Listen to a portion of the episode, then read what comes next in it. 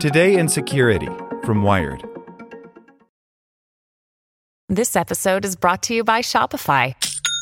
Forget the frustration of picking commerce platforms when you switch your business to Shopify, the global commerce platform that supercharges your selling wherever you sell. With Shopify, you'll harness the same intuitive features, trusted apps, and powerful analytics used by the world's leading brands. Sign up today for your $1 per month trial period at shopify.com slash tech, all lowercase. That's shopify.com slash tech.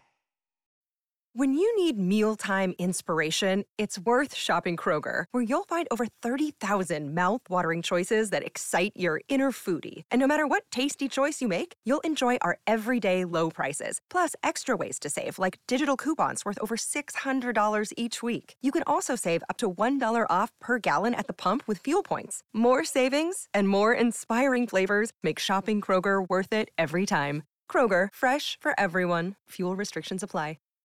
Chatbots got big and their ethical red flags got bigger. Researchers have spent years warning that text generation algorithms can spew bias and falsehoods. Tech giants are rushing them into products anyway. By Khari Johnson. In the weeks following the release of OpenAI's viral chatbot ChatGPT late last year, Google AI chief Jeff Dean expressed concern that deploying a conversational search engine too quickly might pose a reputational risk for Alphabet. But last week, Google announced its own chatbot Bard, which in its first demo made a factual error about the James Webb Space Telescope. Also last week, Microsoft integrated ChatGPT based technology into Bing search results. Sarah Bird, Microsoft's head of responsible AI, acknowledged that the bot could still hallucinate untrue information, but said the technology has been made more reliable. In the days that followed, Bing claimed that running was invented in the 1700s and tried to convince one user that the year is 2022. Alex Hanna sees a familiar pattern in these events financial incentives to rapidly commercialize AI outweighing concerns about safety or ethics. There isn't much money in responsibility or safety, but there's plenty of overhyping the technology, says Hanna, who previously worked on Google's ethical AI team and is now head of research at nonprofit Distributed AI Research. The race to make large language models, AI systems trained on massive amounts of data from the web to work with text, and the movement to make ethics a core part of the AI design process began around the same time. In 2018, Google launched the language model BERT, and before long, Meta, Microsoft, and NVIDIA had released similar projects based on the AI that is now part of Google search results. Also in 2018, Google adopted AI ethics principles said to limit future projects.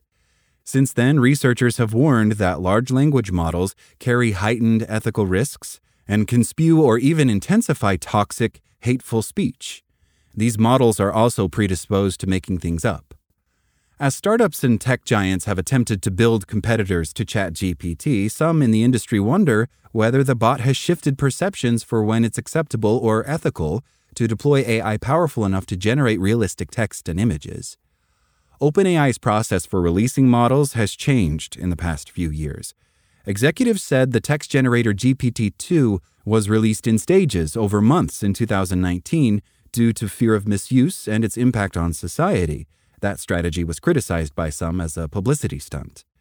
In 2020, the training process for its more powerful successor, GPT 3, was well documented in public. But less than two months later, OpenAI began commercializing the technology through an API for developers.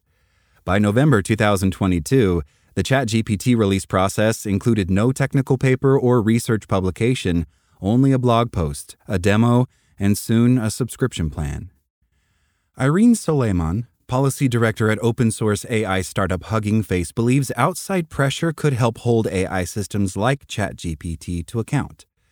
She is working with people in academia and industry to create ways for non experts to perform tests on text and image generators to evaluate bias and other problems. If outsiders can probe AI systems, companies will no longer have an excuse to avoid testing for things like skewed outputs or climate impacts, says Solaiman who previously worked on OpenAI on reducing the system's toxicity. Each evaluation is a window into an AI model, Solaiman says. not a perfect readout of how it will always perform, but she hopes to make it possible to identify and stop harms that AI can cause because alarming cases have already arisen, including players of the game AI Dungeon using GPT 3 to generate text describing sex scenes involving children. That's an extreme case of what we can't afford to let happen, Solaiman says. Solaiman's latest research at Hugging Face found that major tech companies have taken an increasingly closed approach to the generative models they released from 2018 to 2022. That trend accelerated with Alphabet's AI teams at Google and DeepMind, and more widely across companies working on AI after the staged release of GPT 2. Companies that guard their breakthroughs as trade secrets can also make the forefront of AI less accessible for marginalized researchers with few resources, Solaiman says. As more money gets shoveled into large language models, closed releases are reversing the trend seen throughout the history of the field of natural language processing. Researchers have traditionally shared details about training datasets, parameter weights, and code to promote reproducibility of results. We have increasingly little knowledge about what database systems were trained on or how they were evaluated, especially for the most powerful systems being released as products, says Alex Tamkin, a Stanford University PhD student whose work focuses on large language models. He credits people in the field of AI ethics with raising public consciousness about why it's dangerous to move fast and break things when technology is deployed to billions of people. Without that work in recent years, things could be a lot worse. In fall 2020, Tamkin co led a symposium with OpenAI's policy director, Miles Brundage, about the societal impact of large language models.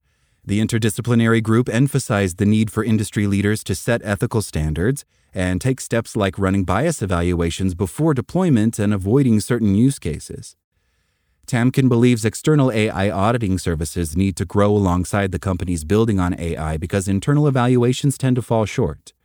He believes participatory methods of evaluation that include community members and other stakeholders have great potential to increase democratic participation in the creation of AI models. Merve Hickok, who is a research director at an AI ethics and policy center at the University of Michigan, says trying to get companies to put aside or puncture AI hype, regulate themselves, and adopt ethics principles isn't enough.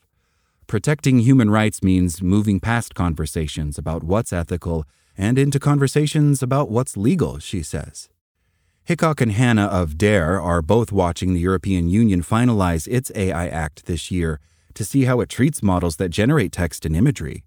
Hickok said she's especially interested in seeing how European lawmakers treat liability for harm involving models created by companies like Google, Microsoft, and OpenAI.